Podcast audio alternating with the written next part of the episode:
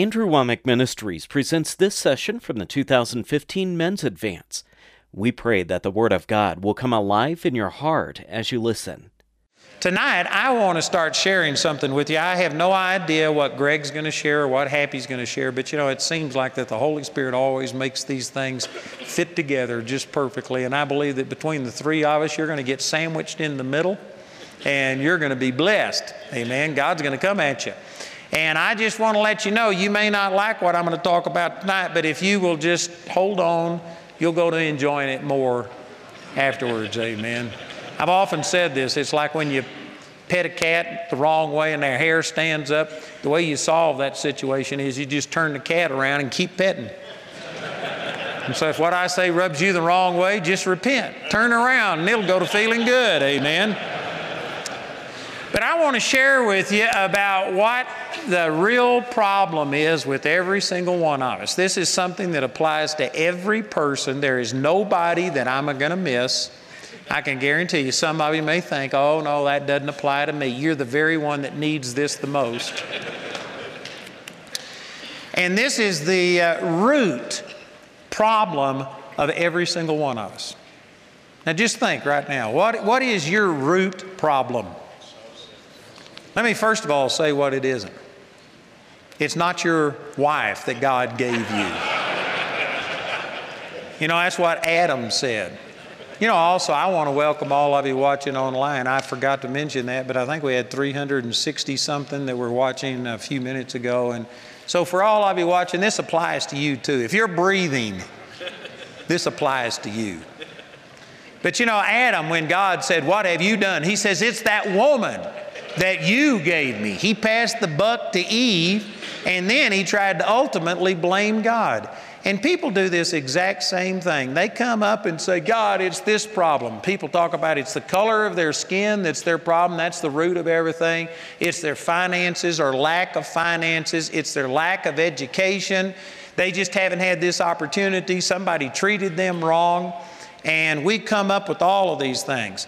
Our society today is basically a humanistic society to where they don't look to, to God as the source of anything, the answer for anything. They don't look to spiritual problems as the root of stuff. They're trying to find a physical, organic reason for every problem. I've heard people talk about, you know, that it's your genes that make you fat, uh, that it's not your fault. Some of you are thinking, isn't that true? You know, we all have different genes. I'm not saying that we're all, you know, that that isn't a factor, but I can guarantee you if you quit eating, you'll lose weight. It's just a guarantee. Amen. You know, you, any person in here could take whatever you eat and cut it in half. And I'm talking about desserts, candy bars, peanut M&Ms that you snack on. Just do whatever you do and cut it in half and eat half as much as you eat. You don't have to go on a strict diet. You don't have to do anything. Eat half as much and you'll lose weight. I, it's guaranteed. Amen. I'm not going to preach on that, but I'm just saying that, see, there's people that think, I can't help it. I just look at food and gain weight. That's not true.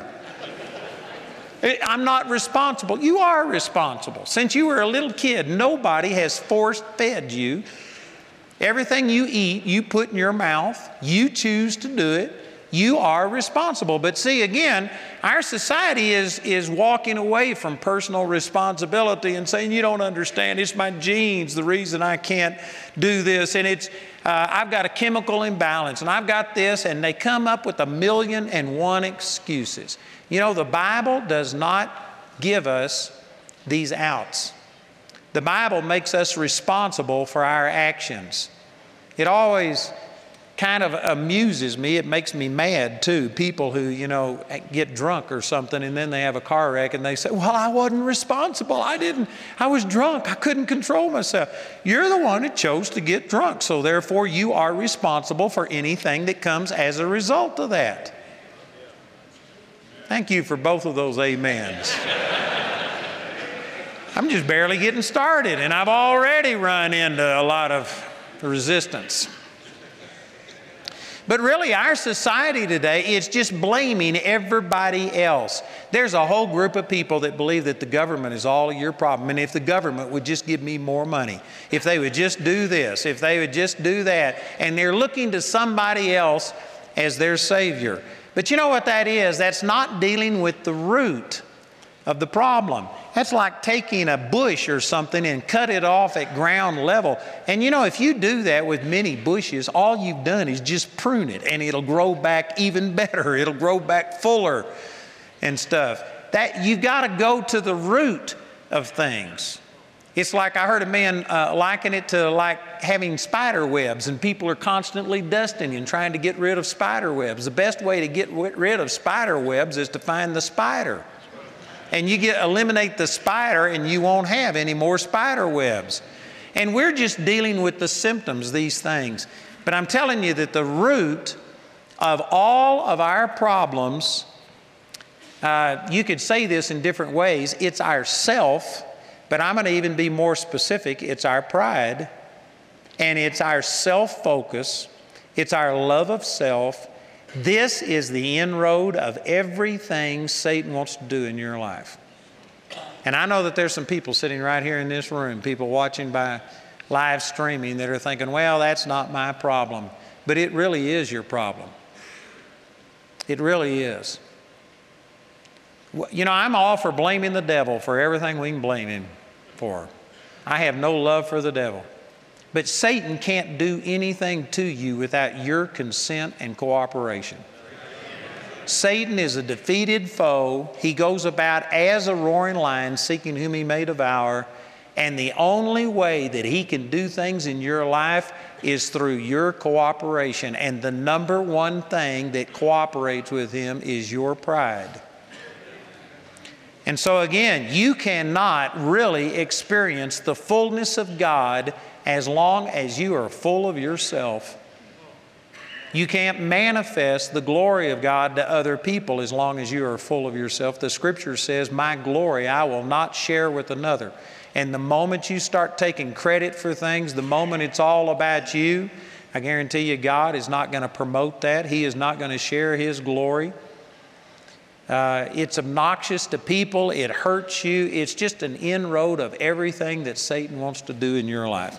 Let me start over here in Isaiah chapter 14 and let's look at some passages of Scripture. The reason I want to read this, this is talking about Satan and how he fell.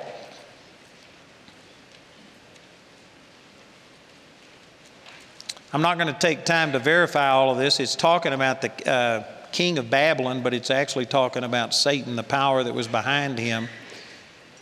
And it says down here in verse um, 12, it says, How art thou fallen from heaven, O Lucifer, son of the morning? How art thou cut down to the ground, which did weaken the nations?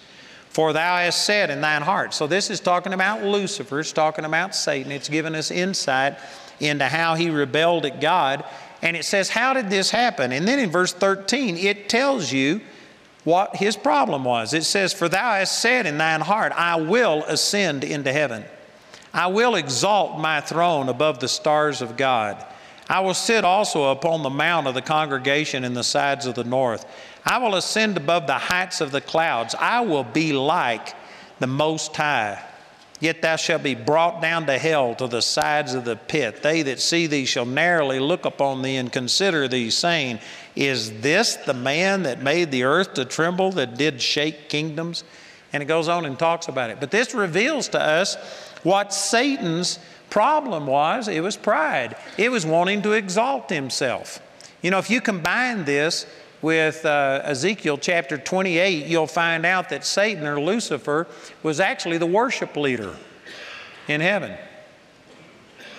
And he was the one that was directing praise towards God, and he got jealous of God. Satan didn't hate God in the sense that he was against everything that God was and everything he stood for. He was envious of God. He wanted the glory that was directed towards God. He says, I'm going to be like the Most High. I will exalt myself. Satan's sin wasn't uh, hatred for God, it was envy of God and wanting the glory and all of the attention that was directed towards God. And that's, according to these verses, that is what caused his transgression. And then when Satan came against Adam and Eve, look over here in Genesis chapter 3, and look how Satan came against Adam and Eve and tempted them. And, and in verse 1, this is Genesis 3 1. Now the serpent was more subtle than any beast of the field which the Lord God had made. And he said unto the woman, Yea, hath God said, Ye shall not eat of every tree of the garden. Boy, there's a lot in these verses. I've probably got probably 40 or 50 hours worth of teaching on these things right here, so I'm not going to be able to say this all. But notice he came through a subtle animal. He didn't pick the biggest animal, the most vicious animal. He didn't try and intimidate Adam and Eve because he had no authority against them. He was there to serve them. He was the anointed cherub. He was an angelic being. In Hebrews chapter 1 verse 14 says all of the angels are ministering spirits sent forth to minister for those who shall be heirs of salvation. Satan wasn't there as this vicious, evil thing. He was a godly angel sent there to serve them. He had no authority over them or against them. And so he couldn't come and force them, intimidate them. What he did, he came against them and began to trick them, deceive them. He chose the most subtle animal. The first thing he did was counter the Word of God. If all you did was believe the Word of God and let the Word of God dominate you, you would never, ever, ever submit to sin. This goes right along with the scriptures I was using out of Proverbs chapter 3 during the offering, where it says, Trust in the Lord with all of your heart. How do you trust in the Lord?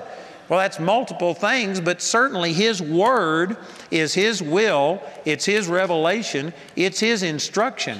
And so, the Word of God, you should never have an opinion, a value, a goal, a direction for your life, desires, any of these things that contradict the Word of God. If the Word of God was the number one thing in our life, if it ruled and controlled us, Satan would have no access to you. And this is exactly why Satan came and challenged the Word of God. Has God really said? And so Eve repeat, repeated in verse 2 and says, The woman said unto the serpent, We may eat of the fruit of the trees of the garden, but of the fruit of the tree which is in the midst of the garden, God has said, Ye shall not eat of it, neither shall ye touch it, lest ye die. And the serpent said unto the woman, You shall not surely die. He directly countered the word of God. He directly countered what God said, and then he went past that into slandering God and basically saying here in verse uh, 5 that it's because God doesn't really care for you. God doesn't want you to have everything. You can't depend upon God. You've got to depend upon yourself. You've got to trust in your own understanding. You are smarter than God. You can do this better than God. You know what that is? That's pride. That's exalting yourself. I'm going to spend some time on this tonight trying to define this, but when you say pride, most people think of arrogance. And they think of total, you know, a person who is just so egotistical that they, uh, you know, I heard this deal about how many people does it take to screw in a light bulb? And with a proud person, it's just one because you just stand there and hold it, and the whole world revolves around you. And that's, that's what most people consider pride. But that's only one manifestation of pride. You know, the, the exact same spirit is a person with low self esteem. Now, I know some of you aren't making a connection right here, but let me explain this. I was ministering in Pueblo. This has been 30 years ago or something like this, and I was ministering on this exact same thing, and I ministered on it for over an hour. And at the end of the service, there was this little Mexican guy that came up to me and he stood there and he says, he says, I appreciate your ministry. He says, God has used you to touch me, but he says, You are wrong on this one. And I'm getting a little bit ahead of myself, but Proverbs chapter 13, verse 10, I'll probably be over there in a minute. It says, Only by pride comes contention. And I was making the point that the only reason you get mad is because of pride. And so he came up to me after this service and he says, I usually agree with you, but he says, I am a very angry person. He says, I've got a temper that gets me in trouble. I can't control myself. I lose my temper. And he says, and yet I am not a proudful person. He says, if anything, I've got such low self esteem. I hate myself. I'm constantly feeling bad about myself. And he says, I've got all kinds of problems, but pride isn't one of them. And so he says that can't be right, that only by pride comes contention. But the problem is, see, people think pride is only arrogance. Arrogance is just one manifestation of pride. A very uh, insecure person, a timid person, a shy person is a super proud person. If you define pride, I believe that the way that the Bible defines it. Look at this passage of Scripture over here in uh, Numbers chapter 12. Let me use this example. This is where Miriam and Aaron came out against Moses. Miriam and Aaron were Moses' uh, sister and brother. And it says in Numbers chapter 12, verse 1 And Miriam and Aaron spake against Moses because of the Ethiopian woman whom he had married, for he had married an Ethiopian woman. So Moses was like Middle Eastern, uh, a Jewish uh, olive complexion. An Ethiopian woman was a black woman, so it was an interracial marriage. And his sister and brother got upset over this and thought that disqualified him. They challenged his leadership. And in verse 2 it says, They said, Hath the Lord indeed spoken only by Moses? Hath he not spoken also by us? And he heard it. You know what this is? This is a very proud statement. In other words, they weren't wanting to just submit to Moses. God is also spoken by us. They were exalting themselves, exalting their position. And I'm telling you that this is just like it says, Proverbs 13 10. The only thing that causes strife is pride.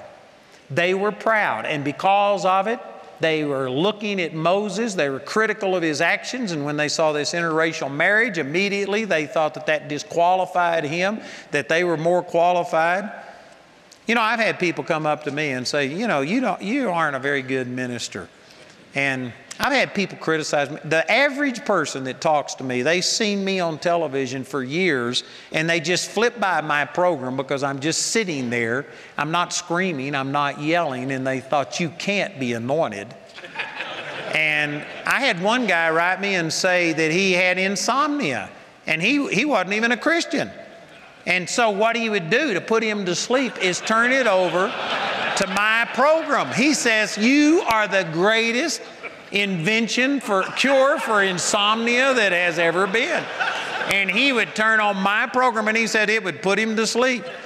But one night before he fell asleep, he got to listening and he got born again and got changed and, and is now a part of our ministry and stuff. But you know, the, the average person just, you know, like, well, you aren't anointed. You, you're just so bland. And people have come to me and said, I'm more qualified. I'm, I've got a lot better grasp of the English language. I'm a better communicator. I'm more dynamic. I got more charisma. I got everything. The only thing wrong with that logic is that God didn't anoint you to do what He anointed me to do. Amen. And see, people forget this. They go to thinking that I'm better qualified. How come this happened? Well, uh, God doesn't call the qualified, He qualifies those that He calls says over in 1 Corinthians chapter 1 verse 26 that God chose the weak things of the world, base things of the world, things that are despised, things that are not to bring to naught things that are. You know the reason many of us aren't being used is because you think you're so qualified. God said he's looking for base things, things that are despised. And there's a lot of people that just if God was to use you you would get the glory for it. Matter of fact, if it continues on there in 1 Corinthians chapter 1, it says the reason he does this is that no flesh would glory in his presence. When you know, when God takes a hick from Texas that was an introvert and couldn't look at a person in the face and talk to them and stuttered and stumbled around, and God uses them and puts them on national, international television and stuff, I guarantee you, God's got to be the one that gets the credit for it. It is not me. But see, there's other people that have it so well organized that if God was to open up a ministry or something for you or give you your desire, you would think, oh God, I know why you chose me. I am so qualified. What a blessing I am to your kingdom. No wonder you chose me. And you would take the glory for it. God isn't looking for people like that. It is your own self confidence that is stopping God from using many of you. You know, in my classes here, I was teaching our students and I was telling them, I said, it's actually good for you to have a holy fear of standing in front of people. And most people see, think, no, I, I ought to have no fear. I ought to be so confident in all of this. But there's people, you know, I've ministered long enough. Any of these people that are here, any of these ministers that stood up, they can tell you that over time there's people that are in their churches and stuff that are now dead. There are marriages that are broken up. There are people that are struggling. There are people that have walked away from the Lord. And it's a sober thing what we're doing this weekend. I don't know this by facts, but I'm just saying, based on people, based on years of experience, there are people right here that if the Lord doesn't touch you this week, he brought you here, and you may have thought you're just doing this to get away or for whatever reason, but God had a purpose and a design in bringing you here. And if the Lord doesn't penetrate your heart and get the word to you and do what He wants to do in your life, there's people sitting right in this room that will be dead within a short period of time. There will be marriages that will be destroyed. There will be people that will have crisis come in your life. And God brought you here to try and prepare you and to build you up and be able to deal with it. And, and if you don't receive the word, You'll walk out of here and be unprepared, and who knows what the results will be. What I'm saying is, it's a serious thing when you stand in front of people and minister and try and impact them. And I think that it's good to have a holy fear. I'm not talking about a terror, an unbelief fear, but just a reverence and a godliness to where you say, Oh God, who am I to be able to do this? God, I need you. That's where God wants you to be. God doesn't want you to be as, oh God, I can handle it from here. You just get me on the platform, you get me introduced, and I guarantee you I can take care of this. That's the very person that God's not using. Those of you that are feeling like I'm so qualified, how come God is using Andrew or Happy or Greg or any of these other ministers, and how come He's not using me because I'm so qualified? That's the very reason He's not using you. It's because you're leaning under your own understanding. You're trusting in yourself instead of in the Lord. And so, anyway, here was Miriam and Aaron looking down on Moses, exalting themselves. That's pride. Only by pride comes contention. And it says in verse 3 Now the man Moses was very meek above all the men which are upon the face of the earth. And the Lord spake suddenly unto Moses and unto Aaron and unto Miriam, Come ye, come out, ye three, into the tabernacle of the congregation. And they three came out. And the Lord came down in a pillar of the cloud and stood in the door of the tabernacle and called Aaron and Miriam, and they both came out. And he said, Hear now my words. If there be a prophet among you, I, the Lord, will make myself known unto him in a vision and will speak unto him a dream. My servant Moses is not so who is faithful in all my house. With him I will speak mouth to mouth, even apparently, and not in dark speeches. And the similitude of the Lord shall he behold. Wherefore then were ye not afraid to speak against my servant Moses? And the anger of the Lord was kindled against them, and he departed. And the cloud departed from off the tabernacle, and behold, Miriam became leprous, white as snow. And Aaron looked upon Miriam, and behold, she was leprous. Now, in the New Testament, praise God for the new covenant, God's not going to strike you with leprosy. Our, God's wrath against our sin has been placed upon Jesus, but there still are things that are right and wrong. And even if God doesn't bring His judgment upon you, every time you live, operate in pride, and come against God like this, you are cooperating with the devil John chapter 10, verse 10 says he only comes to steal, kill, and to destroy. You are giving Satan an inroad into your life. And I can guarantee you, if you get into pride and do something similar to this, which there's a million different ways of manifesting this, you, this is how Satan gains access to your life, is through pride. It's like the, pride is the beachhead. You know, when they attacked during the Second World War, they had to establish a beachhead on the Normandy beaches. They couldn't fight and, and sustain a battle out there just in the ocean. They had to have a beachhead. They had to start putting equipment on shore. They had to land and establish a beachhead. It's the landing zone. Pride is how Satan gains access to you. That was his sin. That's what he came against Adam and Eve with was that God is keeping things from you. There is more for you. It was all about them. They needed more. And right here, it was uh, Miriam and Aaron's uh, pride that caused them to come against Moses. And here's the reason I wanted to read this passage. In verse 3, it says in parentheses, Now Moses was the meekest man on the face of the earth.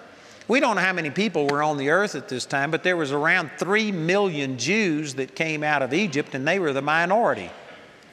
So if there was 3 million Jews, there had to be more than 3 million Egyptians. There was all the people who lived in the land of Canaan and all of the other places on the earth. We don't know how many people were, there were, but there's probably well over 10 million people on the earth. And it says Moses was the meekest man above all that were upon the face of the earth. That is one huge statement.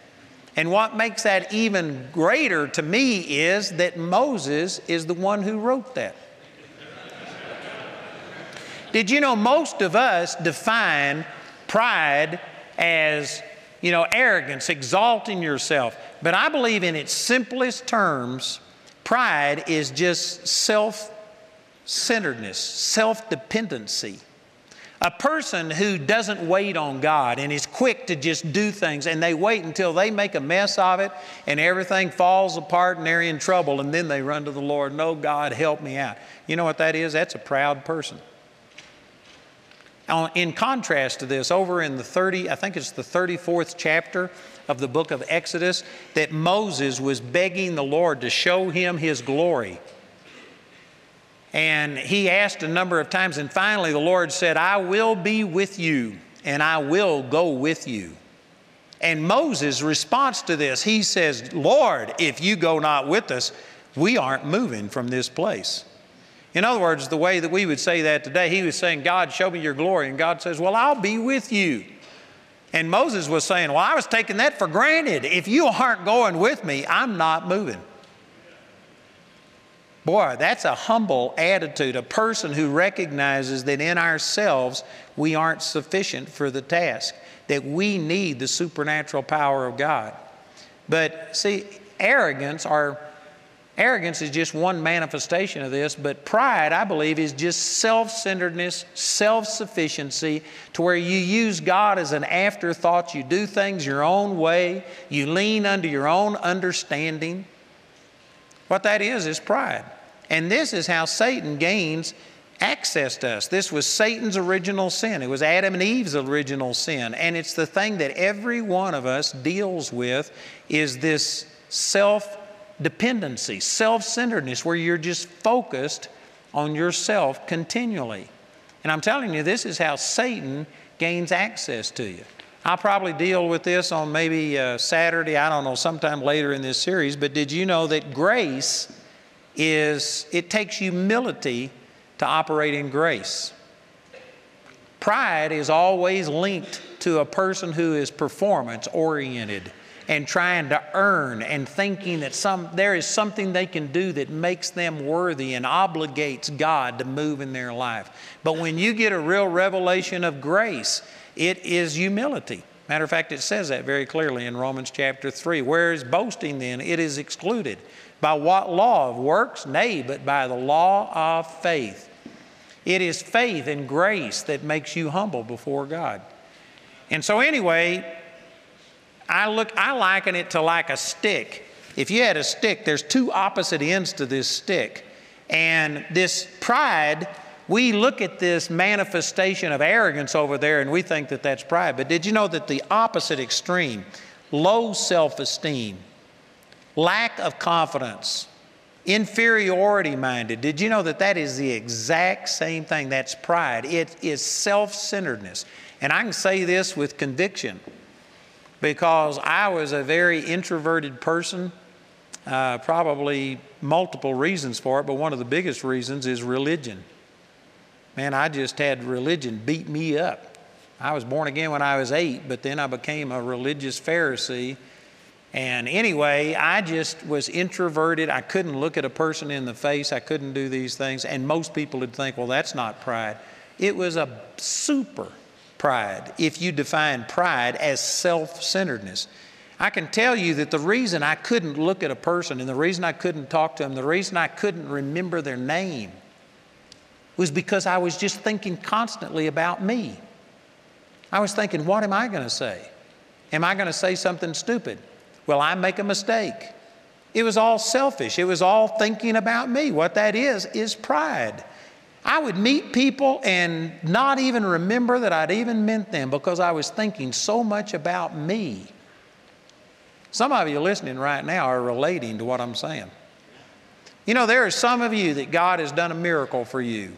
You've either been miraculously saved from a terrible lifestyle, you've been healed, you've been delivered, your marriage has been put together, you've had God provide finances or something. You have a testimony, and there are people here tonight that could benefit from what you have to say. But if I was to ask you to come up here and ask you to share in front of 700 men, there are many of you that would just freeze. Why? Because you don't believe that God exists? You don't believe that He's done something for you? No, but it's you would be thinking about what are they going to think about me? And I'm not prepared.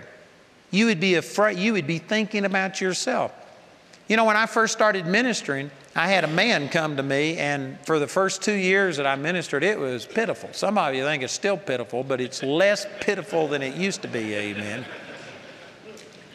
And I would struggle because I was just so introverted. I was fearful to stand in front of people. And I got up and ministered one time, and a guy came up to me and he says, You know, you have some good things to share. And he says, if you ever got to where you were more interested in the people you're ministering to than you were about yourself and what they thought about you, you could be a blessing. And man, that was like a dagger into my heart. And it was true. And God just opened up my eyes and let me see that the thing that was hindering me, it wasn't that I didn't have the Word, it wasn't that God hadn't called me, it wasn't that I didn't have a revelation, but my fear of what people thought about me was pride. It's self centeredness. You know, if you're the type of person that gets easily offended, that people can slight you, they can ignore you, they don't give you the recognition that you need, and because of it you pout, and you get hurt, you know what that is? It's pride. You're thinking about yourself. You know, the scripture teaches that we're supposed to be dead to ourself. That we are supposed to die to ourself. We are crucified with Christ. If you took a corpse, and if we had a corpse laying here in front of us tonight, you know, if they were dead, if it was a corpse, you could slight the corpse, you could ignore the corpse, you could insult the corpse, you could spit on the corpse. And if it's a corpse, it's not going to respond. You know why we are so hurt, why we respond, why all of these things happen? Because we aren't dead to ourselves, because we are still the children of Adam and Eve who thought that, you know, God is holding something back. I've got to make my own way, I've got to do it myself.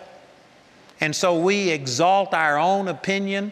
We go out and only depend upon God when our way fails. We use God as a last resort instead of a first resort. And again, you might you might use other terms to try and express that, but what the scripture is calling that is pride. It's just self sufficiency. And you can either have arrogance to where you think you are so awesome that you don't need God like everybody else does, or you could be over here feeling so bad, but you're still focused on yourself and all of that. It's the same stick, it's just two totally opposite ends of it. Look over here in Jeremiah chapter 10. This is a powerful verse that, man, I use a lot. God has really spoken this to me. But in Jeremiah chapter 10, If you were to read the chap, this uh, 10th chapter of Jeremiah, he's talking about that because of their sins, God was going to bring judgment upon them. And he was talking about nations coming in, conquering them, taking their women and children captives, and it was just terrible, terrible things. And then he begins to say, How could this happen to the people who were once the apple of God's eye? How could they come from such a lofty position that God had blessed them to where they were now being ruled over and oppressed by others? And then he answers his own question in Jeremiah chapter 10, verse 23. And he says, O Lord, I know that the way of man is not in himself. It is not in man that walketh to direct his steps. Boy, that is one powerful scripture. Probably most of you don't have this underlined in your Bible. This is probably not a scripture that you've written and put on your mirror, but you should. This is a powerful, powerful scripture that just does a tremendous amount of damage to pride. Most of us, again, feel like, man, we can make our own way. You know, you and Frank Sinatra, you did it your way. Wonder how he feels about that now. You know what? That is not the way to live. Muhammad Ali, I am the greatest. Man, that's pitiful. And yet, that is so promoted today. You hear uh, movie stars, you know, just talking about how that they are so awesome and all this stuff. You see um, athletes that are just being paid these exorbitant amount of money. They feel like they're somehow or another special because they can kick a ball or throw a ball or do something like that. It's just stupid. It's stupid, the things that we honor. Did you know when you get to where you go to honoring God, this is a great statement. You need to listen to this. When you get to where you honor God, and you are exalting Him and not yourself, the more you exalt God, the less you will exalt people. Now, again, that's not saying that you don't love people. That's not saying that you don't try and be used by God to be a tool to touch people. But I guarantee you, when you spend time with Almighty God and the more you worship Him and honor Him, the less you exalt people. And the people that our culture today glorifies and puts on the magazine covers, you could take nearly every magazine cover of every magazine on the stands this week. And if you were to pool all of their integrity, it wouldn't be enough to fill a thimble. They are some of the most ungodly, uh, shallow people in society. And those are the people that we glorify and honor. And it's because people aren't honoring God. The less you honor God, the more you honor people. The more you honor God, the less you honor people. You know, I was at a meeting in uh, Johnson City, Tennessee, back in September, and I was with the pastor and his wife, and there was this man that came up, and he was just going way overboard. Oh, no, I can't believe I'm shaking your hand. He nearly got down and kissed my boots. And he was just talking about all of this stuff. And, and anyway, I forgot exactly how I said it, but you know, I said, You need to spend more time with God.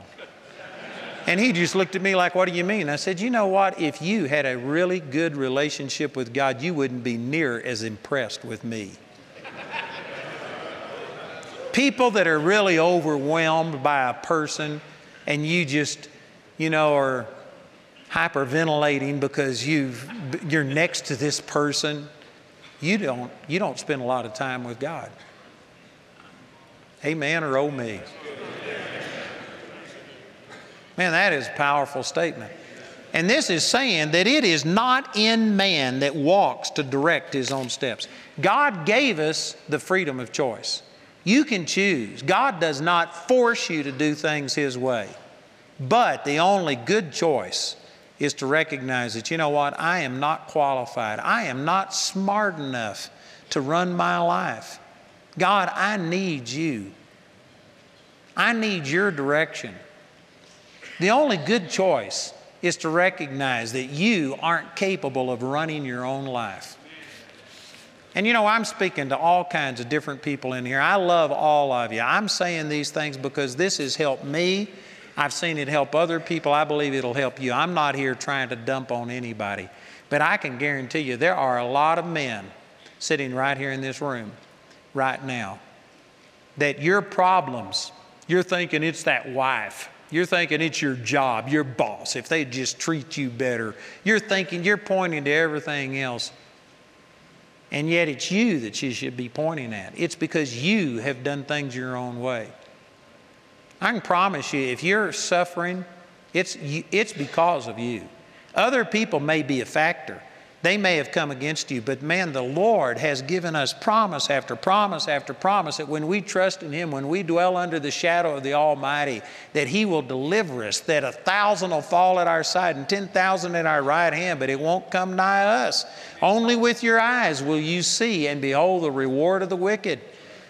I'm not saying that we live in a perfect world. There are problems. I have things come against me, but you know what? They haven't beat me, they haven't won because I'm depending upon God. I'm not doing it perfectly, but I'm doing it and I'm learning and getting stronger in it. And I'm telling you that if your life isn't working, it's not because of what somebody else has done or hasn't done, it's because of you. It's not what happens to you that makes you bitter, it's the way you process it that makes you bitter or better. You could take people that were raised in the exact same economic situation, the same race, the same home situation, and you can take all of these things, and some people will be controlled by these things and let them dominate them. Other people will break out of those things and become tremendously successful and prosper. You can take people from the exact same gene pool in the same family siblings raised in the same environment. Say, for instance, one, raised in an alcoholic family, and one will become an alcoholic and say, Well, I was raised this way, it was my environment, this is the way I was taught. The sibling that was raised in the exact same environment will go the other direction and refuse to ever touch a drink. It is not your environment, it's not your genes that make you the way that you are. Deuteronomy chapter 30, verse 19 says, Behold, I call heaven and earth to record against you this day that I have set before you life and death, blessing and cursing. Therefore, choose life that you and your seed may live. God said He gave you the choice. Yes, we have outside influences. Yes, uh, some people have had it worse than others, but ultimately you have the choice. It is not anybody else who has made you the way you are. It is you responding to things that has made you the way that you are. And I'm telling you, self dependency, self centeredness is the inroad of Satan. If you depend upon yourself and try and do things on your own, you are just a, a mess waiting to happen. Thank you for that one. That's right. You know, when I first started ministering, I, I didn't enjoy it at the time, but looking back, it was really a good thing in my life. But when I was in Childress, Texas, I didn't have anybody coming to church. I couldn't draw a crowd. And so, uh, anyway, we started going into prisons and going into nursing homes and ministering to them. And we would go in two or three times a week. I needed to minister to somebody, and they were a captive audience. Amen. So, anyway, I'd go in and minister to them. And in these nursing homes, there were people in there that uh, at one time were the movers and the shakers. I would sit down and talk to them. And I remember this one lady in particular. She was a Methodist pastor's wife. And at one time, she had been the, the uh, focal point of the whole church. She was the first lady of the church. Everybody loved her. She was so important. And yet now she was in her 80s. It had been years since a single person had ever come to see her. She sat there and cried all day long. And you know, she was still a pretty woman. She still always had her hair made up and dressed nice and stuff like this. But it was pathetic. And I remember looking at her and thinking that, you know what, even though she was admired by people. She was a pretty woman. She had all of these people in her church that admired her and looked to her for leadership and stuff like that. That's where she got her self esteem from was her position and the people that responded to her. And now that those things were gone, this woman was devastated. She didn't have a relationship with the Lord. I'm not even sure she was born again. I mean, I talked to her a lot, and there was just no relationship with the Lord. I would tell her about how, you know, the promises of heaven and about all these things, and none of that stuff mis- moved her. She was just longing for the days again when people could think that she was somebody that was significant and somebody that was important. And I learned through that that you know what, you may be at the top of your game right now and you may think things are going good, but I can guarantee you if the Lord tarries, there is coming a time that every last one of us are going to lose your vitality. Praise God for this brother. It was 86. Man, he's doing great. You know, jumping up here on the platform. But I guarantee you, if he keeps living, there will come a time he won't be able to jump up on this platform. Amen. Moses was 120 years old. His natural force wasn't abated or his eyesight dim. That's what I'm believing for strength. But you know what? You still just aren't going to be at the top of your game sooner or later. And if you are depending upon yourself, you might last longer than somebody else. You might go into your 70s, 80s, 90s, or whatever, but there is coming a time that you won't have the same resources, the same ability, the same opportunities. And if it was all about you, you will crash and burn. But the person who's depending upon the Lord, you know what? The, in in uh, weakness, his strength is made strong. I was with Oral Roberts just a couple of months before he died, went into his home, and he was using a walker to get around. Billy Graham had sent him a walker. It was a nice walker, it was a Cadillac of the walkers. He was bragging about it. And you know what? He was getting around. His mind was still sharp. He prayed for us, he ministered to us. It was good.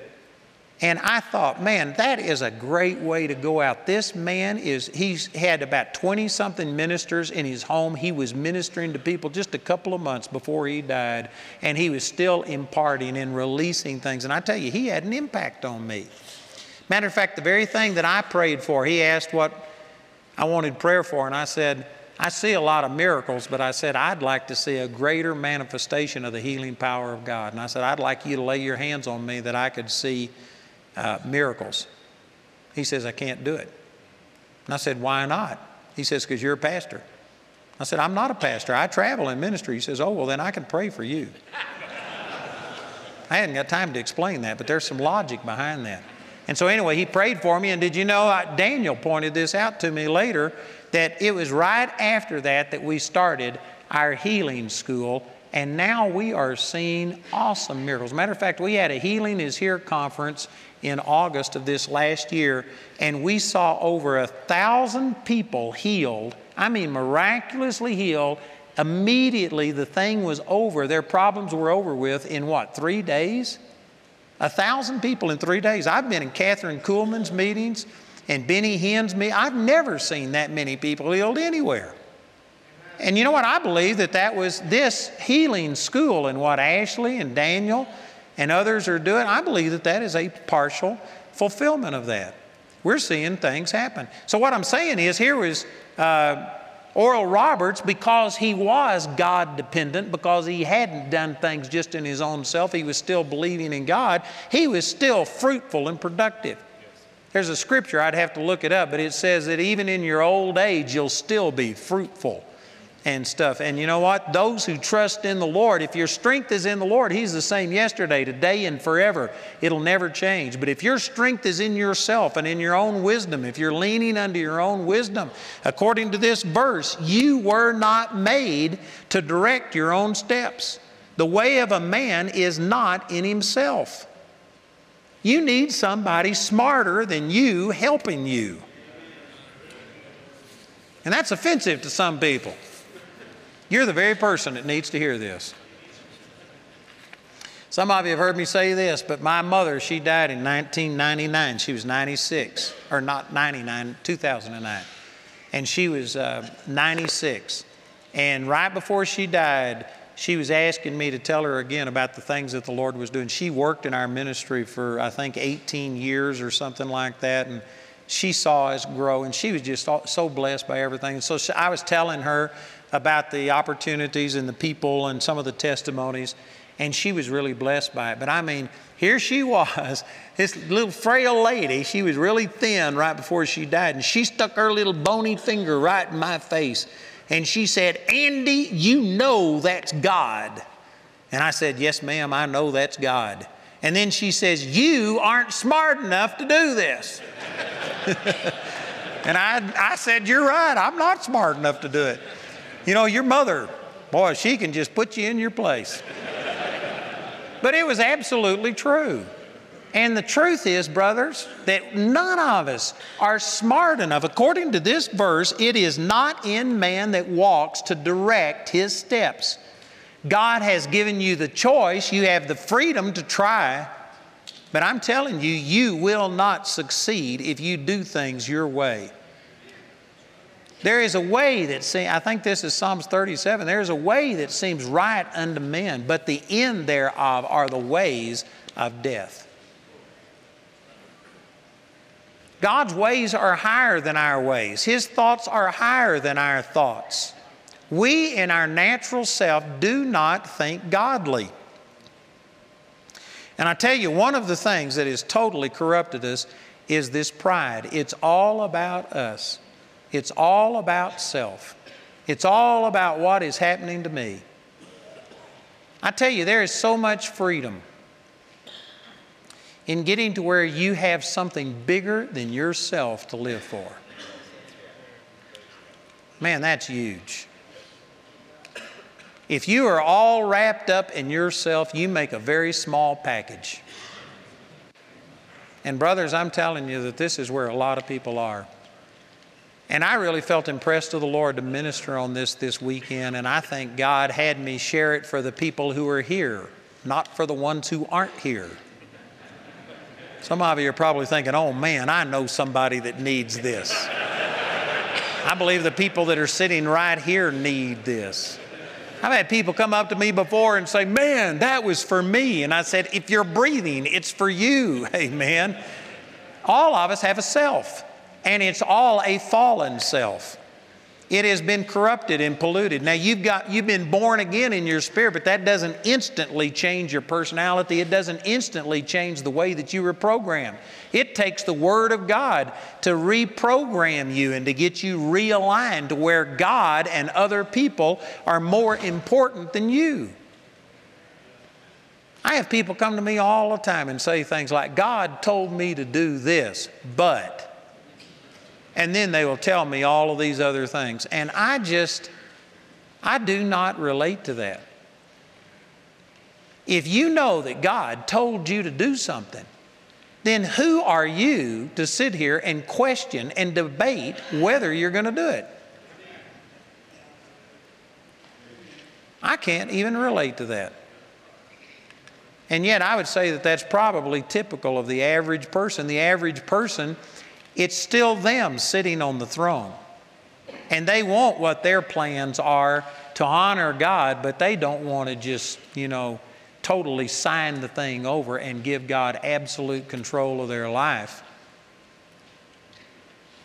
And that's pride. That's self dependency. That's focused on yourself. That's exalting your opinion above God's opinion. I tell you, if you truly come to grips with this, and die to yourself and turn your life over to God, you can reach a place to where it just doesn't matter whatever God says. You know, I was at Kenneth Copeland's uh, ministers conference in January um, 2014, and Happy Caldwell gave the very first message, and he set the tone for the whole thing. And matter of fact, the next speaker, Rick Renner, changed his whole message and basically repreached Happy sermons from his standpoint, and it affected everybody. And what Happy was doing was talking about uh, that he's pastored for how many years, Happy? 35. 35 years, built a great church, has awesome facilities, and all of these things. And the Lord dealt with Happy that it was time for him to move into another phase of ministry. And he took his church and turned it over to somebody else. All of the assets, I don't know how much it is, but it's millions and millions of dollars worth of assets. And he walked away from something that he's been doing for 35 years, his baby. and he just turned it over to somebody else and is in a brand new phase of ministry. And he was challenging the ministers to not just wait until, you know, they had run the course and they were out of juice and out of steam, but turn it over when they're still at the top of their game and let the body of Christ and the church continue to prosper. And I tell you, it was powerful. But as he was doing this, uh, he talked about the Lord speaking to him about laying down that church and turning it over. And I can't remember if Happy said this or if it was the Lord talking directly to me. I don't remember which. But as I was listening to Happy, the Lord just said, Would you be willing to walk away from everything that I've given you? You know, this television ministry that we've got 3.2 billion people that can watch my program, man, it has taken me a lifetime to, to get to this place to where I'm impacting people. We're beginning to build this campus. We're doing things all over the world, and I could spend a lot of time. God is, we're just seeing things happen that I've been praying for for decades and things are working. And I felt like the Lord spoke to me, Would you be willing to walk away? And I, I mean, it didn't take me more than a minute. Absolutely. If I knew that God wanted somebody else to take over this ministry, to run Charis Bible College, to have the television, I could walk away from it in a second. And I really mean that. I know some of you think, well, I'm not sure. You know, it preaches easier than it lives. But I'm just telling you that that is a proud, arrogant position that you could hear God tell you something and then you're going to debate whether or not you do it. I just can't relate to that. I honestly, I could be happy if the Lord wanted me to go to Africa and live in a hut. I've been over there in people's huts and I just loved it. Now, I don't feel like that's what God's telling me to do, and I'm going to follow God, but I'm saying that I could do it. I could do what, if I knew that I was in the center of God's will, I could walk away from everything that God's given me. If you can't do that, that is a proud, arrogant, self centered position. I'm not saying that to condemn you, but I'm just saying that you are putting yourself, your own thoughts, you're holding things instead of holding the Lord and putting Him first. And that is not the way that God made us to be. Look over here in Proverbs chapter 10. I referred to this earlier, but to me, this was just one of the great scriptures that the Lord used to really get this across to me. Excuse me, it's Proverbs chapter 13, verse 10. Proverbs 13, 10. It says, Only by pride cometh contention, but with the well advised is wisdom.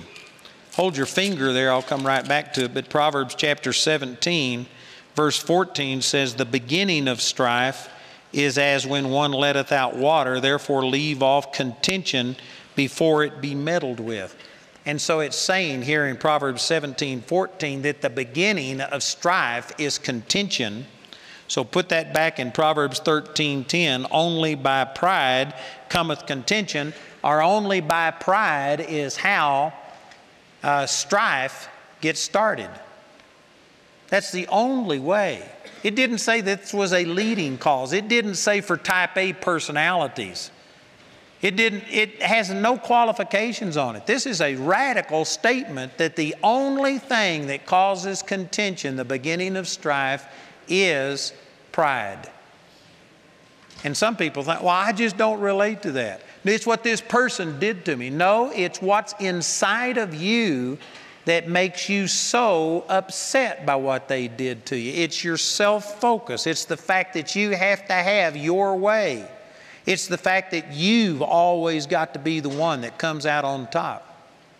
If you're jealous of other people because they're the ones that got raised and you're the one that did all of the work and you should have been the one that was promoted, and if that bothers you, again, it's because of your focus on self. You know, Paul Milligan, he's not here tonight, I don't think. Hadn't seen him, but he's our COO of our ministry.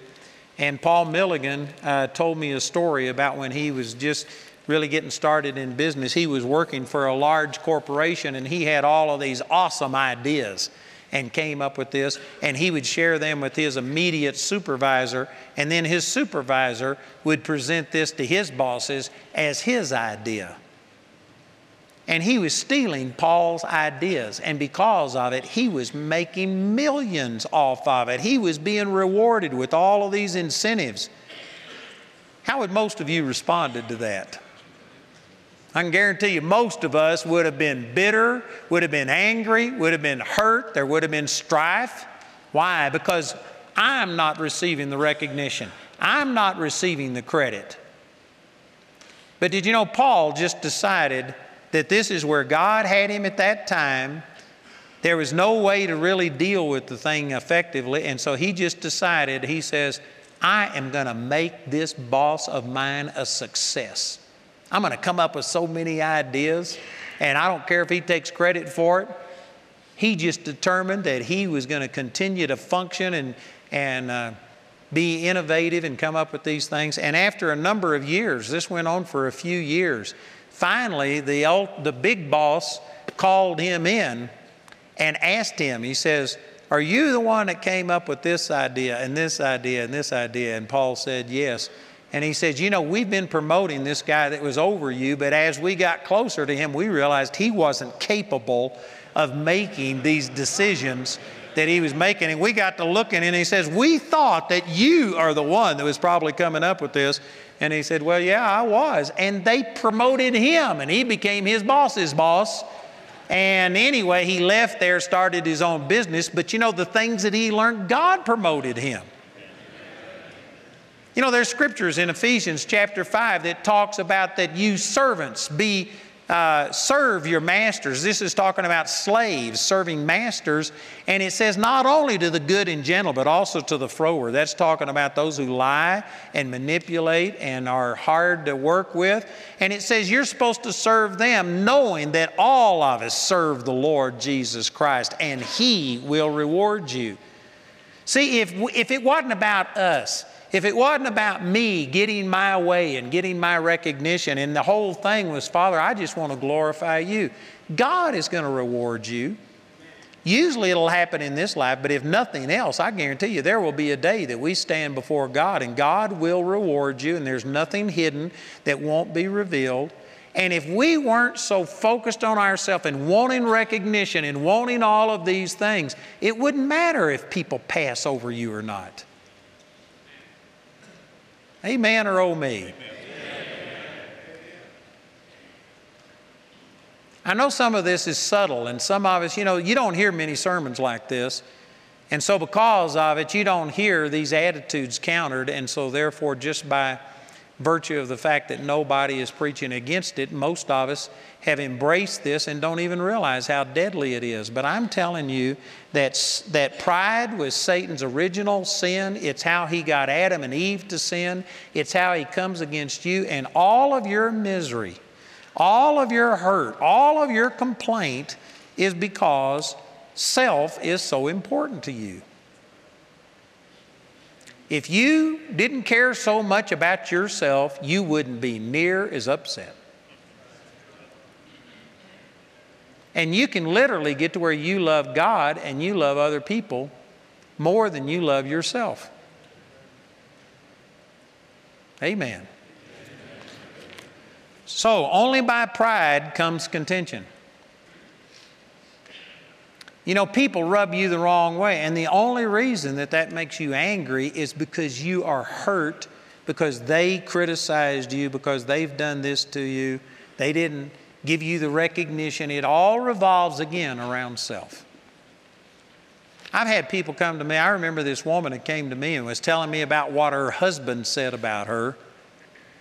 And I said, Why does that bother you so much?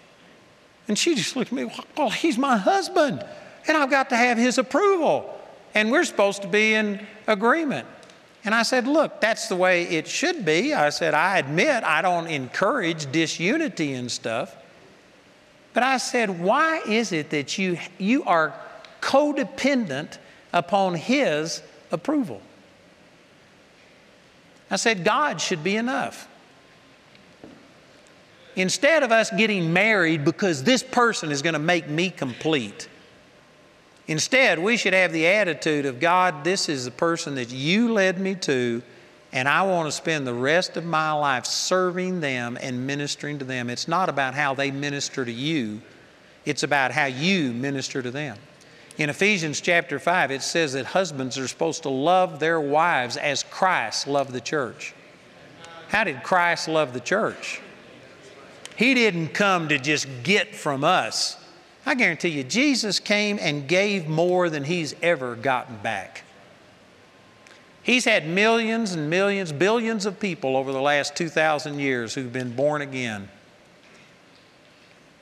But you know what? No, none of us have ever served him the way that he served us. He gave the last ounce, he gave the last measure, he laid his life down, and the average, I don't think any of us fully appreciate what he did. I spent a lot of time thinking about this, and I don't even know how to verbalize it, but we don't realize how bad we were. We don't realize how terrible hell is going to be for eternity. We don't realize what we were saved from, and yet He made this huge sacrifice, fully knowing that the people He was going to die for wouldn't even fully appreciate what He had done. There are many of us that go through days, weeks, without even talking to Him, without even expressing thanks. And after all He's done for us, man, we're upset because we don't have our fifth flat screen TV, because I'm not driving a brand new car, because I don't have this or that. I tell you, if I was God, I'd just drop kick the human race right out into space, amen, and say, man, you aren't worth it. None of us have returned to the Lord what He deserves, and yet He made this huge sacrifice for us. That's the way that Christ loved the church. And He has never been fully appreciated, He has never been fully thanked. He has never had people just serve Him with everything they've got. Every one of us at our best still falls short.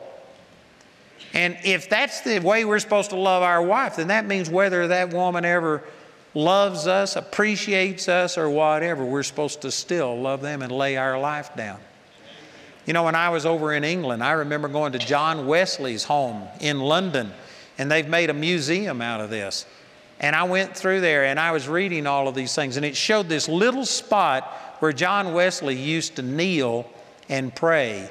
And it had this story about his wife. He felt obligated to get married because you couldn't be a minister if you weren't married in the Anglican church that he was coming out on stuff. So he felt obligated. He went and got this lady and proposed to her and married her, and it was a bad choice.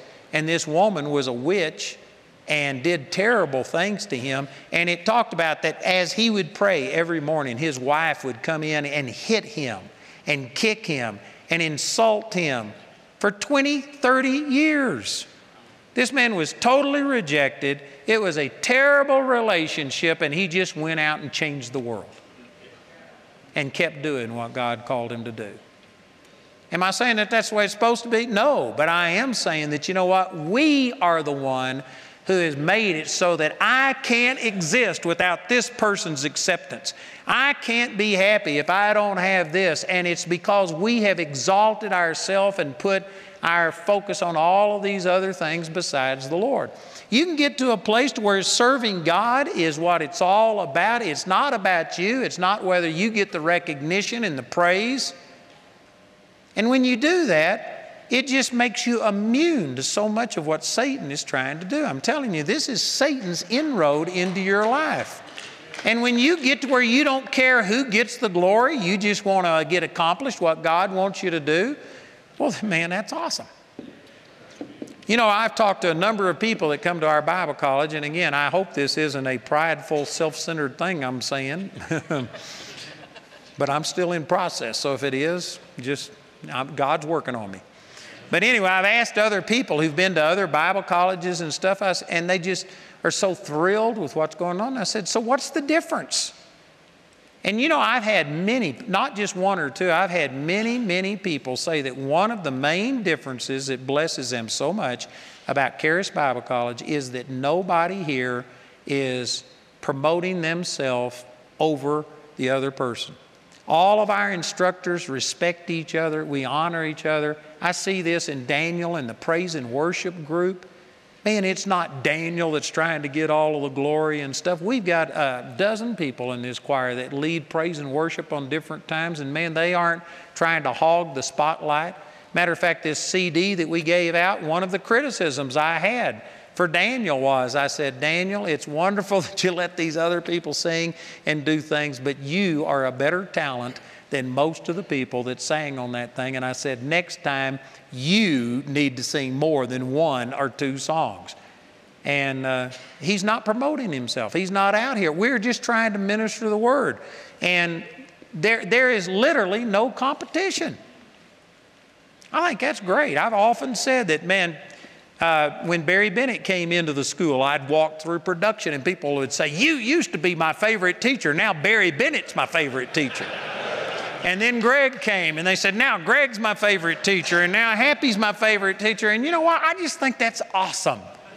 I am not everything to the whole body of Christ, I'm only a, part of God's in, in expression. If this whole school was limited to me, if I was all there was to this school, it wouldn't be near as good as it is. But we've got people here that are not in competition. I could, you know, go to any person in this school and they could do it to me. And if God gave them a word and says, Man, I've got something from God, could I take over your class? Have at it. Amen. We're here to get the job done, to minister to people. It's not about us, it's not about the individuals. And you know, that's where the Lord says He commands His blessing when brethren dwell together in unity. What is it that keeps strife out? Well, if pride is the only way that strife comes, well, then humility, on the other hand, is the very thing that keeps strife out. And I'm telling you, this is just the antidote for things. The only thing that is making us angry is not what people do to us, it's what's on the inside of us, primarily pride, self centeredness, that makes us so vulnerable to all of the hurt and the criticism, the envy, the jealousy, unforgiveness, and all of this stuff comes, the root of it is pride. You can go clean out the cobwebs, and every time you, you know, somebody does something wrong, you can sit there and stew in your juice for months, and after months or years, finally humble yourself and go ask their forgiveness and deal with it. Or you could just find the spider that's causing all of these things and kill it. And I'm telling you, the, the spider that's causing all of this is our own self love, self exaltation, promotion of self. And when you get to where you love God more than you love yourself, you'll find out it just it makes life so simple. It takes away all of the hurt and pain. Again, I do not want to present that I have mastered this. I don't think anybody ever just totally gets to where you're pure Holy Ghost. Not until we go to be with Jesus. There was this guy, I won't mention his name, but he was really popular in the 80s, and he had a teaching on psuche, which is the Greek word for soul. And he would talk about the soul and the spirit and talk about that the soul is the problem. And then he had this expression called psuche souffle, where you know you're just serving up your flesh and all of these things. And he was saying some of the same things I was talking about now. But I remember listening to one of his teachings, and he said, I remember in, he gave some date, and he said, I died to myself, and I have never had a selfish thought in the last 15, 20 years or whatever. And you know what? The moment I heard that, I just wrote Ichabod over this guy and decided that there's no point in me listening to him anymore. And it turned out he only lasted about a year or two, and then he was gone and nobody's heard of him. If I was to mention his name today, most of you had never heard of him and stuff. He didn't last. I tell you, anybody who thinks that you just got it all whipped and that you overcome it, you are a very proud, self centered person. I've had people come up after I minister on this and said, Would you please cast, cast the flesh out of me? I said, I can't cast the flesh out of you. I said, the only way I can get that flesh out of you is to kill you. And then you will be perfect. But as long as you're in this body, You're going to have flesh and you're going to have to deal with self and self centeredness because you know you better than you know anybody else. You don't know what's going on with me, but you know what's going on with you 24 hours a day. And it's just normal. It's just natural for you to be focused on yourself and your situation. But I'm telling you that that is not the way to live. You need to take these things that we're talking about and recognize that you need to humble yourself. You need to cast your care about things over on the Lord. You need to let God be the one who gives you direction instead of leaning under your own understanding.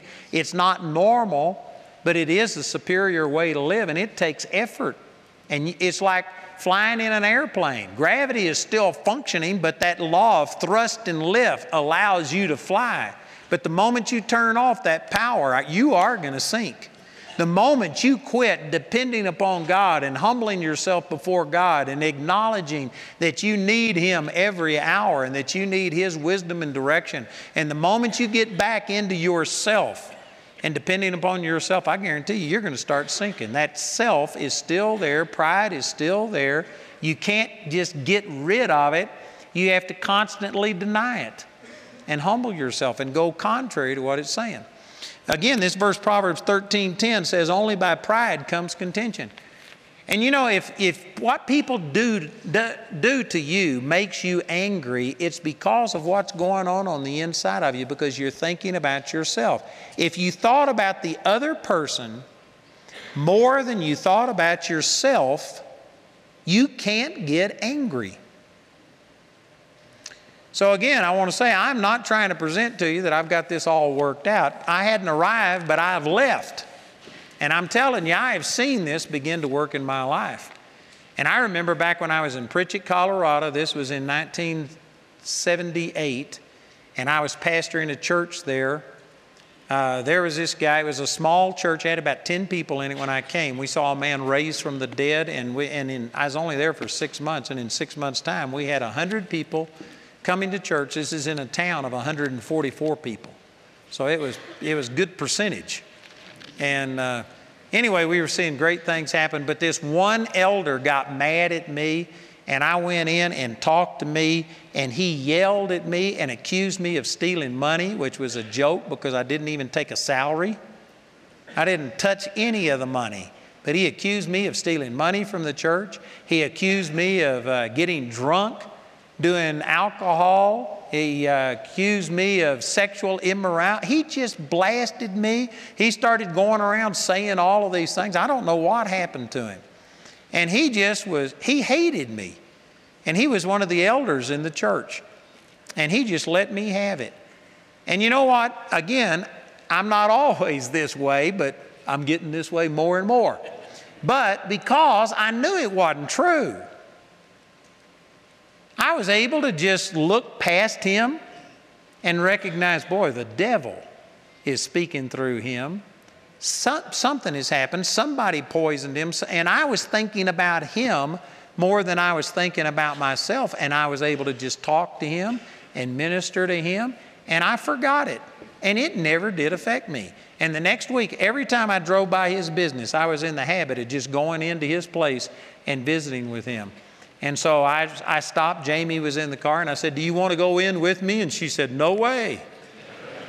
And so I went in to visit with him, and I went in and talked to this guy for, I don't know, 10 minutes or so. And when I came back out to the car, I said, Something's wrong with him. And she says, What do you mean? I said, He wasn't friendly like he normally is. I said, Something's bothering him. He's upset with me or something. And she just looked at me and she says, Don't you remember what he said? And she had to tell me that he had been lying and saying I committed adultery and stole money and got drunk, and I had forgotten it because it wasn't true. And it didn't matter. I'm telling you, not very many people, and I don't always respond that way. But that's because we're self centered in thinking about this. But I was actually more concerned about him. And you know, by the grace of God, I was able to keep loving that guy. And I just got a letter last week. Uh, his wife has died, and his daughter wrote me a letter and says, You are his favorite minister. He watches you every day, and he's a partner with us and sends us money. And And that's been, I don't know, that was in 78. So, however long that's been 36 years, 37 years ago. And you know what? I was able to just keep loving him. I never have gotten mad at him. I never said a word to him. I don't even know if he remembers all this stuff. I had a person it's a national uh, minister. If I was to call their name, every person in here knows who I'm talking about. And they got on television and they told their church that I'm the slickest cult that they have ever seen, that I am like Jim Jones. And they made every person who had my tapes and books in their church burn them. They renounced me as a cult with my staff sitting right on the front row, called them out and said he's a cult. And you know what? I never got mad at him. I never said a word to him. Matter of fact, I've ministered with them twice at conferences, and I just loved them, was kind to them. They got into a bind in their church and needed help, I sent them thousands of dollars and just kept blessing them. And you know what? Two or three years ago, we were on TBN together, and they told me, says, "Oh, I watch your program every day." And I thought, You do? I never said anything. And then the next year we were on TBN again, and they said, You know, we need to get together. And so we swapped phone numbers, and Jamie and I went and ate with them and visited with them. And they just love us and talk about how, uh, what a blessing we've been. And I invited them to the school. They ministered in the school last year. Uh, they're getting older, and I thought maybe they're senile. Don't remember what they did. I don't know. But I'm saying that you do not have to just respond and stuff. That's the flesh, that's pride. And somebody said, But what, look what they said about you. Look what this person did to me. Who cares? Well, what about my reputation? Who cares about your reputation? See, again, this all revolves back around pride. Now, there is a good kind of pride where you want to glorify the Lord and keep a good name and stuff like that, but I'm talking about this selfish thing where you just, everybody has to think good about you. You need to get over yourself. You know what? You are not the center of the universe. I know some of you are thinking, I came here to get helped. This isn't helping me. It's like that cat. If you would repent, turn around, this would go to helping you. I'm telling you, brothers, that this is the root of Satan. This is his inroad into our life. And when you humble yourself, it just it does Satan a, a death blow. He how's you know Paul, he says, For me to live is Christ, and to die is gain. If you turn over to Philippians chapter 1, he was in prison. And he was writing to the people who were his partners, Philippians 1, chapter 5. He says, I thank God for your fellowship. That word is koinonia, it means partnership in the gospel from the first day until now. He was thanking God for these people. They were his partners, and they had heard that he was in prison. They were wondering how he was doing, and he was trying to comfort them and tell them everything was going good.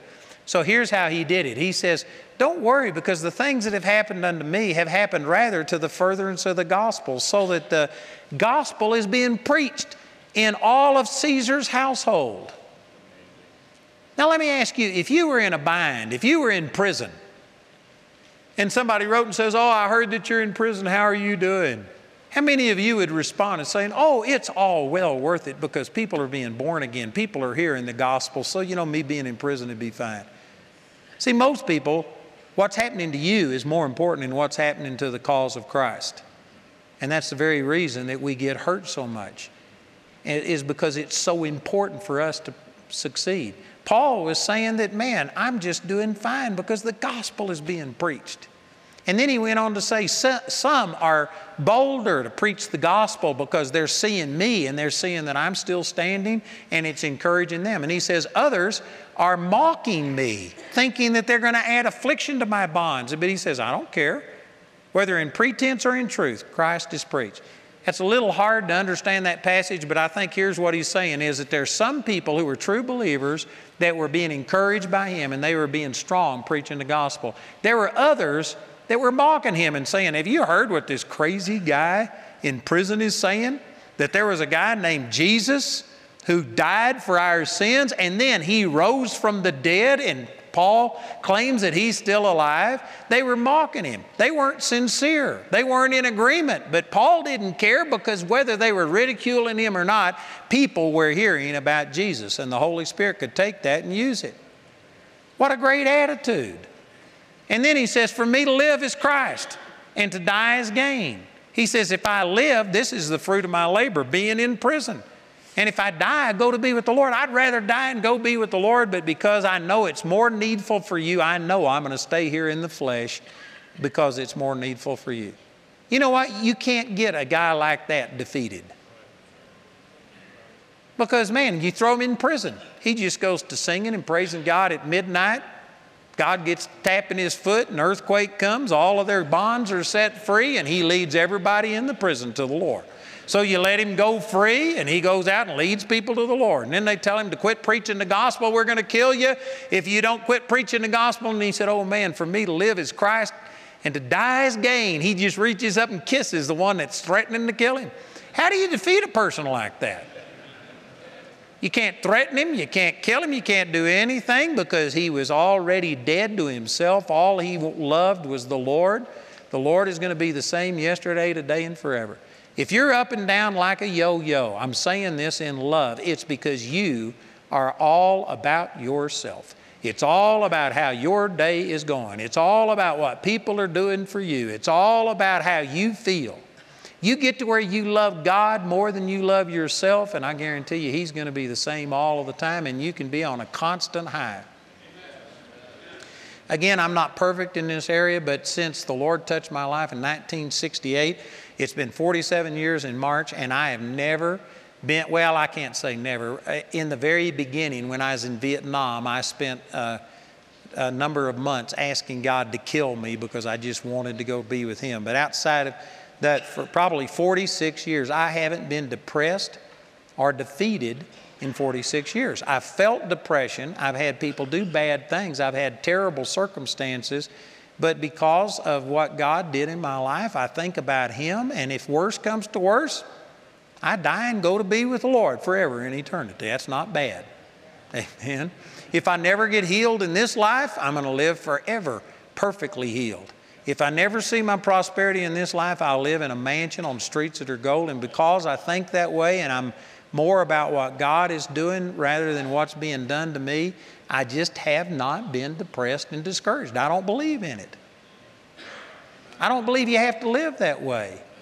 And I'm telling you, the thing that makes you up and down like a yo yo, depressed and angry and bitter because this person ignored you, because this one insulted you, because of all of this, it is your self love, your self focus that makes you so susceptible to that. And the antidote is to just love somebody else more than you love yourself and that's God. If you would turn your life over and just commit yourself to Him and say, God, forgive me for being the center of my universe, I guarantee you, it would just deal a blow to what Satan wants to do in your life. And let me say, I, I know I need to quit. I'm going to quit here quickly. But let me say that this is a process. It's not just a one time uh, decision, but it starts with a decision.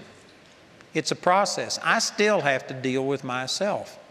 You don't ever get over it. You still have to deal with yourself. And there's things that happen, but you know what? You it's a process, but it's got to start someplace. I, some of you have heard me use this illustration, but it's the best one I can think of. That I was talking to Jim Irwin, the guy who was the astronaut who walked on the moon, and I was in Vietnam when they walked on the moon. I missed out on all of that stuff and heard about it, but I never got to see it. And so I just have always been interested. And uh, when I got to meet him, I was on a television program with him. And when I was visiting with him, man, I was just pumping him, asking him all of these questions. And anyway, I was talking about all of the technology. Did you know that your cell phone now has more computing power than the entire Apollo spacecraft did? It is a miracle that they got there. And I was trying to describe it. Man, you just must have had all this great technology and everything was just perfect. And he began to explain to me that they literally threw that capsule towards the moon. And for four days or four and a half or whatever, they just headed towards the moon and they made a course correction every 10 minutes for four days. And he said sometimes they were 90 degrees opposite the moon. And they would have to burn for a long time to get back on track. Other times they'd be just a fraction off. But every 10 minutes they had a course correction. So instead of going just perfectly to the moon, they went to the moon like this. And then I thought, boy, they just landed on this exact spot. He said they had a 500 mile target area that they were trying to land in. And when they landed the lunar module, he said, and they got out, he was within five feet of missing a 500 mile landing strip. They just barely landed where they wanted to. And as he was telling me all of this, I related it to what I was talking about pride and stuff. That you know what? Some people think, all right, I'm going to deal with pride and never again am I going to be prideful. That's not the way that it works. You just make a decision and you, you ask God to help you, and then every 10 minutes for the rest of your life, you are going to have a course correction.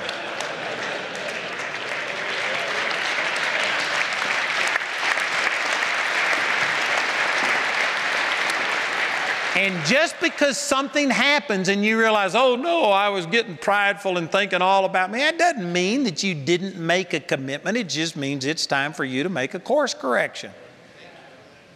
You know, I had this miraculous encounter. I, I, know I'm going out of time, so I'll talk about this tomorrow. But I had this miraculous encounter where God just showed up, and I mean, uh, it did a it did a number on my pride, and it made a huge difference in my life. And that was in 1968. But it was probably in the 80s or something after I'd been walking with the Lord a long time. And I, some of you know who Bob Tilton is, and he doesn't have a real good reputation right now. But back in the 80s, Bob Tilton was one of the most anointed guys. He was seeing things happen, big church and stuff. It's not exactly the same as what you see today if you ever see him on television. Anyway, I'd been on his television program and uh, had talked to him. And I went and visited his church, and there was like, I don't know, four or 5,000 people in this church. And I was sitting there, and that was back when I was only on radio. And I was sitting there thinking, God, I know I've ministered to a lot of these people on radio in the Dallas Fort Worth area. I'd been on radio for probably 20 years. And I said, I know I've ministered to a lot of these people, but you know, you can't tell what a person looks like on radio. Nobody recognized me. And I said, I wonder if anybody knows who I am.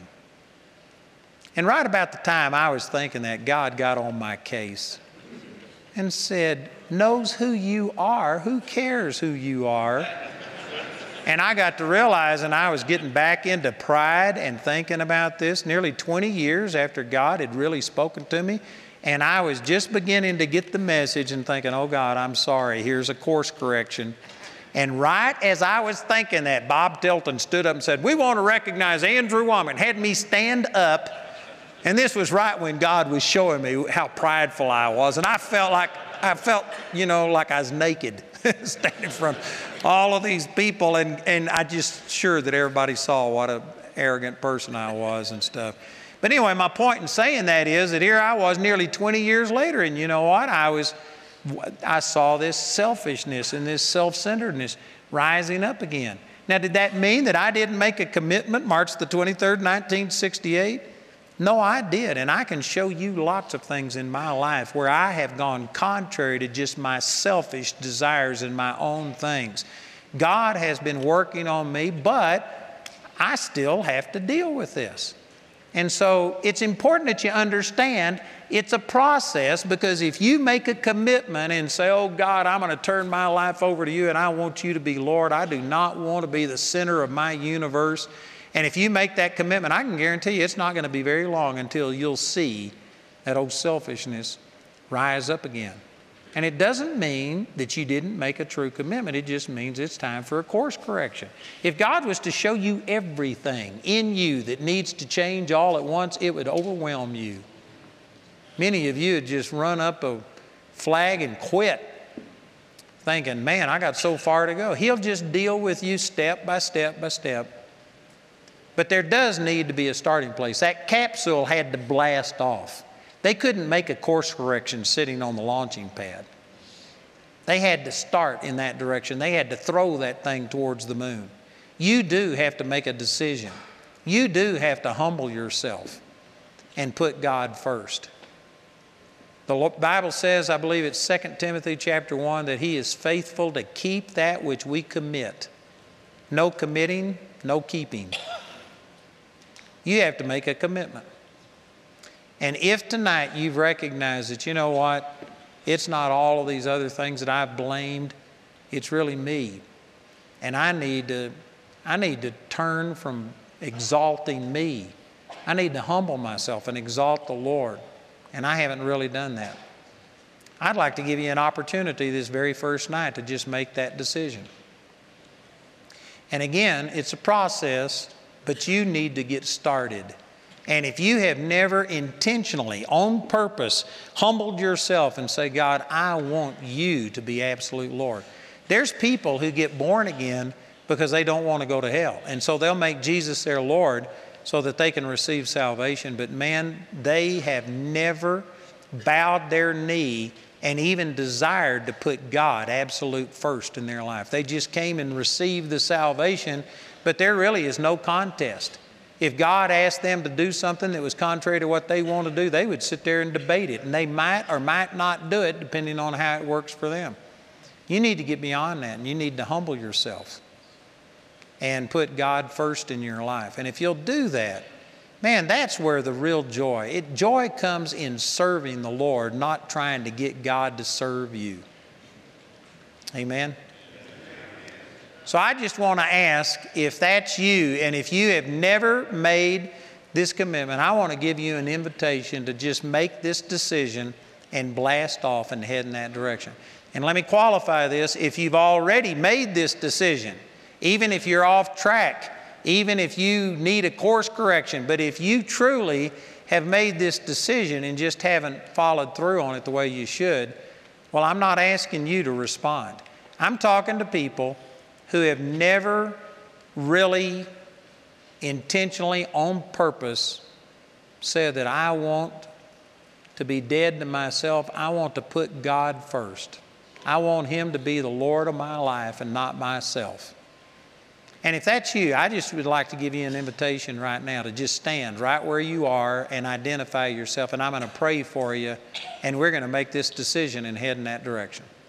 If that's you, I want you to be bold enough just to stand right where you are. If you've already made this decision, even if you haven't followed through with it, be humble enough to stay seated. Don't worry about what people think. And I'm sure that there's somebody here thinking, now, uh, let's have everybody bow their head and close their eyes so that I, they, they won't see me. This is about humbling yourself. I want you to do this while everybody's head is up and their eyes are open so that you get the maximum humiliation out of this. Amen. I would be defeating the purpose if I wanted to accommodate your flesh so that nobody would know that you're standing to say, I need to make this decision. Anybody else?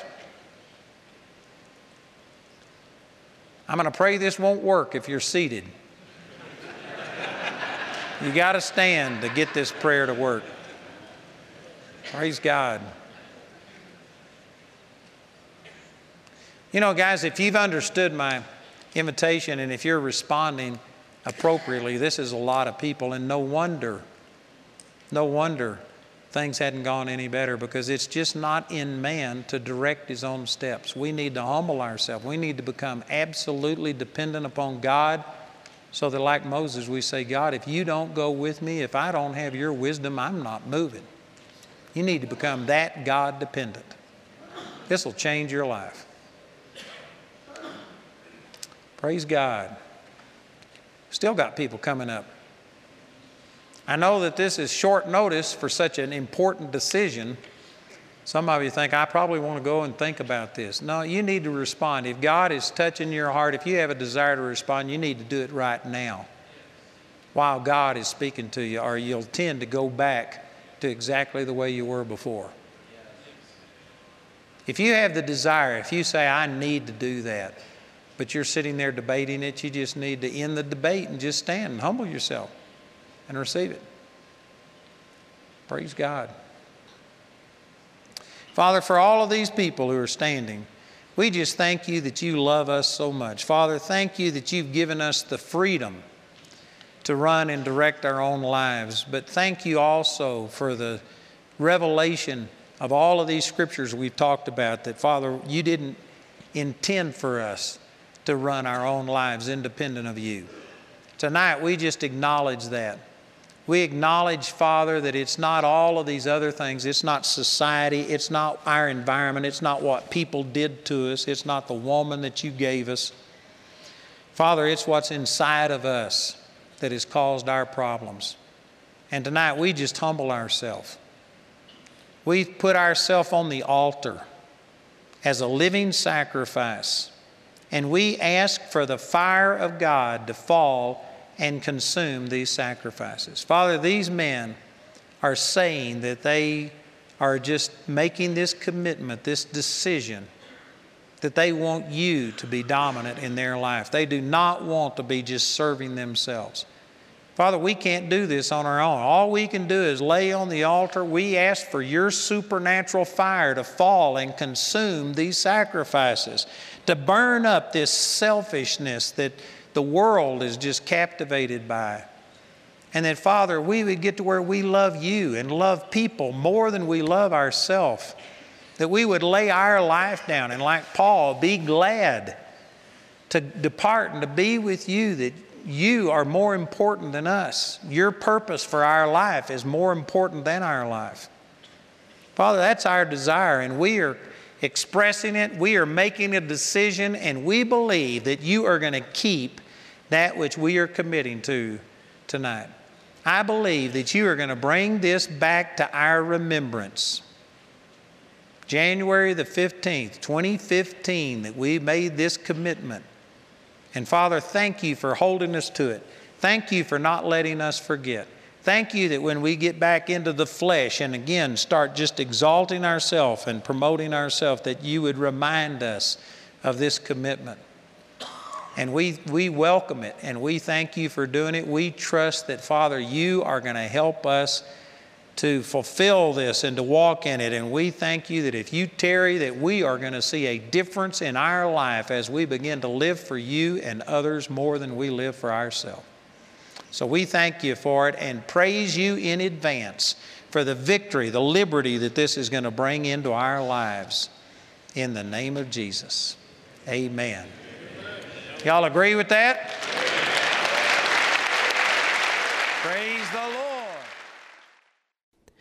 We hope your heart has been quickened by hearing the Word of God through this message. It's the faithful support of people like you who make this ministry possible. We invite you to prayerfully consider becoming a partner with Andrew Wommack Ministries. We maintain a website at awmi.net. Our helpline number is 719 635 1111, or you can write us at P.O. Box 3333, Colorado Springs, Colorado 80934. Until next time, we pray that you'll reach out by faith and receive everything that's yours through God's grace.